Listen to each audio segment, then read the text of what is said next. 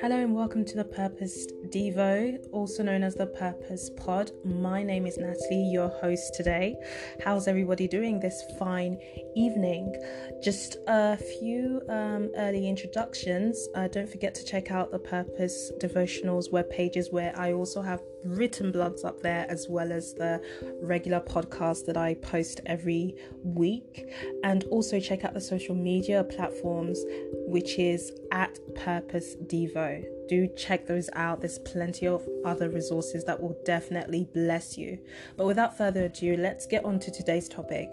So, today we're talking about turning a new leaf and um, this is very uh, fitting um, considering the time basically because um, we're seeing a, lot of things are changing especially um, in different countries regarding the main whole um, covid-19 um, situation that came out in uh, the year 2020 which was last year So, uh, obviously, now we're seeing a lot of countries that are opening up, including the UK.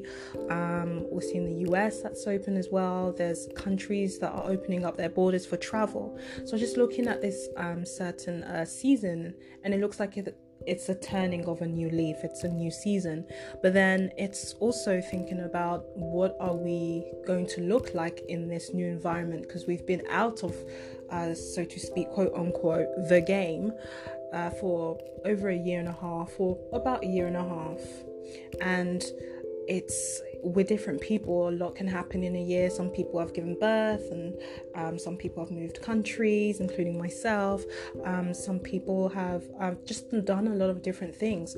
So, what is that actually going to look like in the new when you come in back and trying to re-involve yourself in the new in the new society essentially now i wanted to pick um well one of my favorite stories which is exodus in the bible um, i love this story because um, you basically see the mighty hand of the lord just delivering his people and you really see him as a a fighter, just fighting for the people he loves and fighting on behalf of the people he loves. And I love seeing that because it just really makes me see the Lord as a father figure, as someone that won't stop until he gathers all his people, his loved ones with him. And yeah, I just love this story. So, the reason why I picked this was basically because I wanted to start off at chapter 12 of this of this book. Basically, the reason why I want to start at chapter 12 the reason why I wanted to start at chapter 12 was basically because this is the point where they're just about to finally leave Egypt. So, this is the final blow, the coup de grace, before Pharaoh decides, you know what, get out of my country. You guys are nothing but trouble.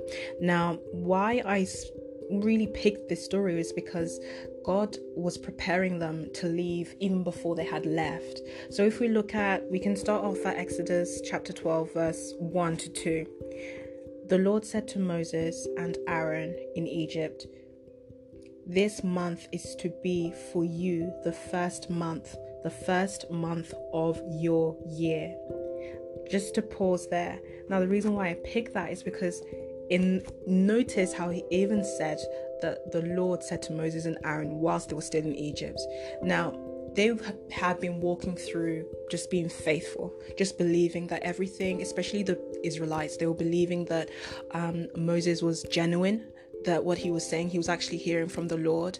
And even though that pharaoh was showing huge resistance that they were going to see themselves out of bondage essentially. So um, this is a good place to really start thinking about what type of bondage you may be in.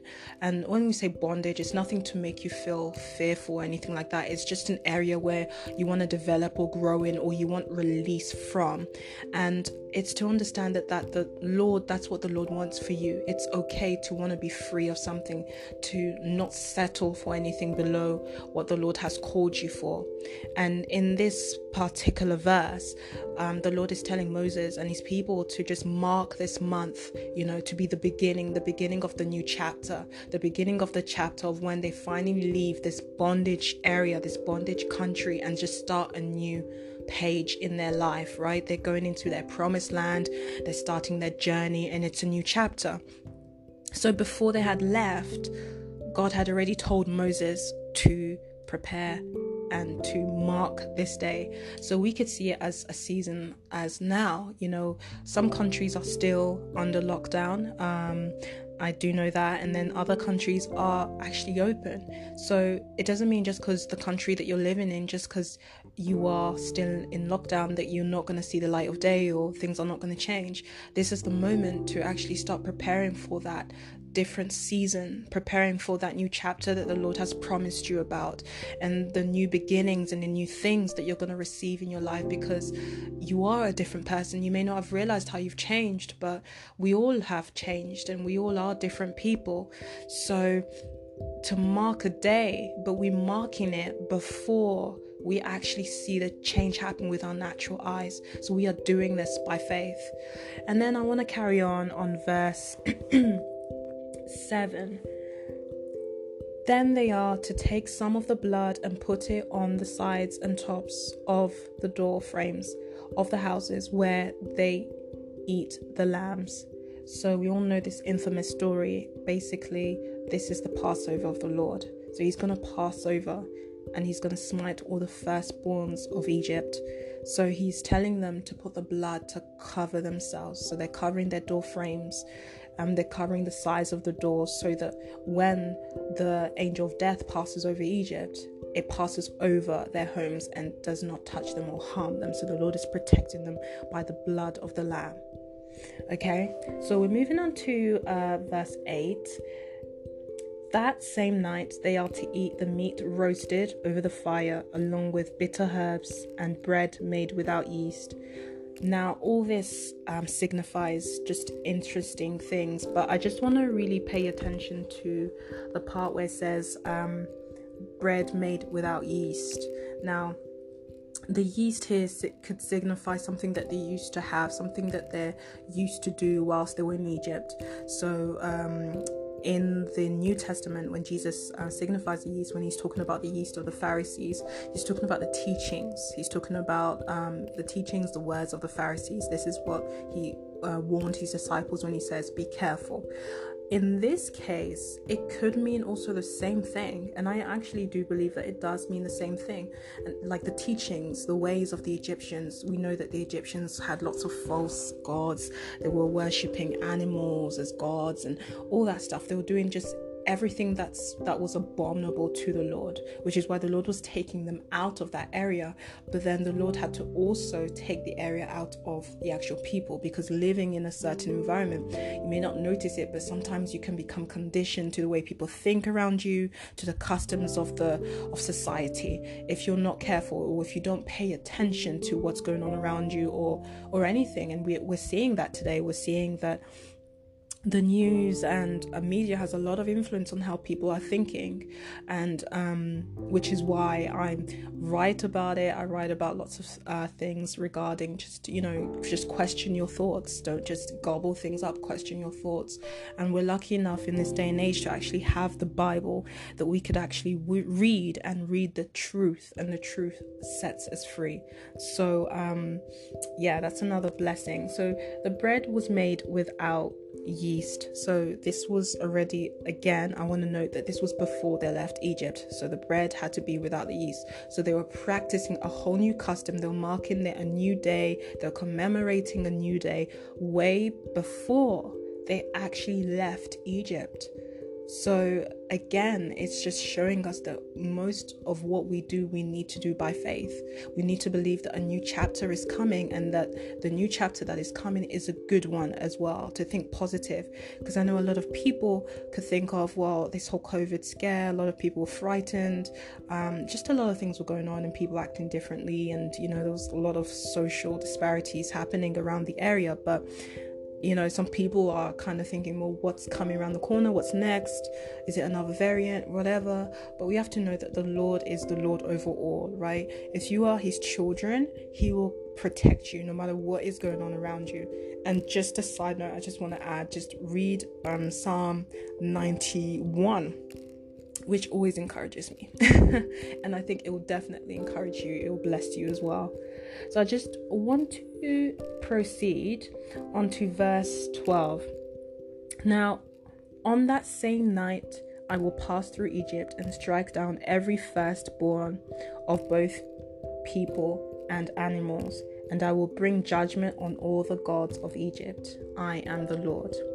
Now, he's basically telling his people that when he passes over, he's going to bring judgment on the people. So, the people that haven't been covered by the blood, and that's people and animals that haven't been covered by the blood, they're basically the ones that will perish. Now, the ones that have been covered by the blood, which which are the ones that have marked the door frames, the side of the doors with the blood, they're the ones that will be protected. And when it says here, the gods of Egypt, the gods of Egypt are the leaders of Egypt. So he's talking about Pharaoh. He's talking about his um, uh, constituents. He's talking about all those people that are leading and that are um, oppressing his people, and he's going to bring judgment on them. And this is another note I want to make God is just. You know, God is a just judge. It says in, I believe, the book of Isaiah that his throne is built upon justice and righteousness. So you may be feeling that, you know what, Lord, when is my justice going to happen? When am I going to get um, recompense for the suffering that I've had or for something that's just happened that just wasn't fair in your life. You're not wishing bad on anybody else, but you're just seeking justice for yourself. And it says in the Bible that God rules double for your trouble. I believe that's Isaiah 61. I believe, but you can obviously double check that.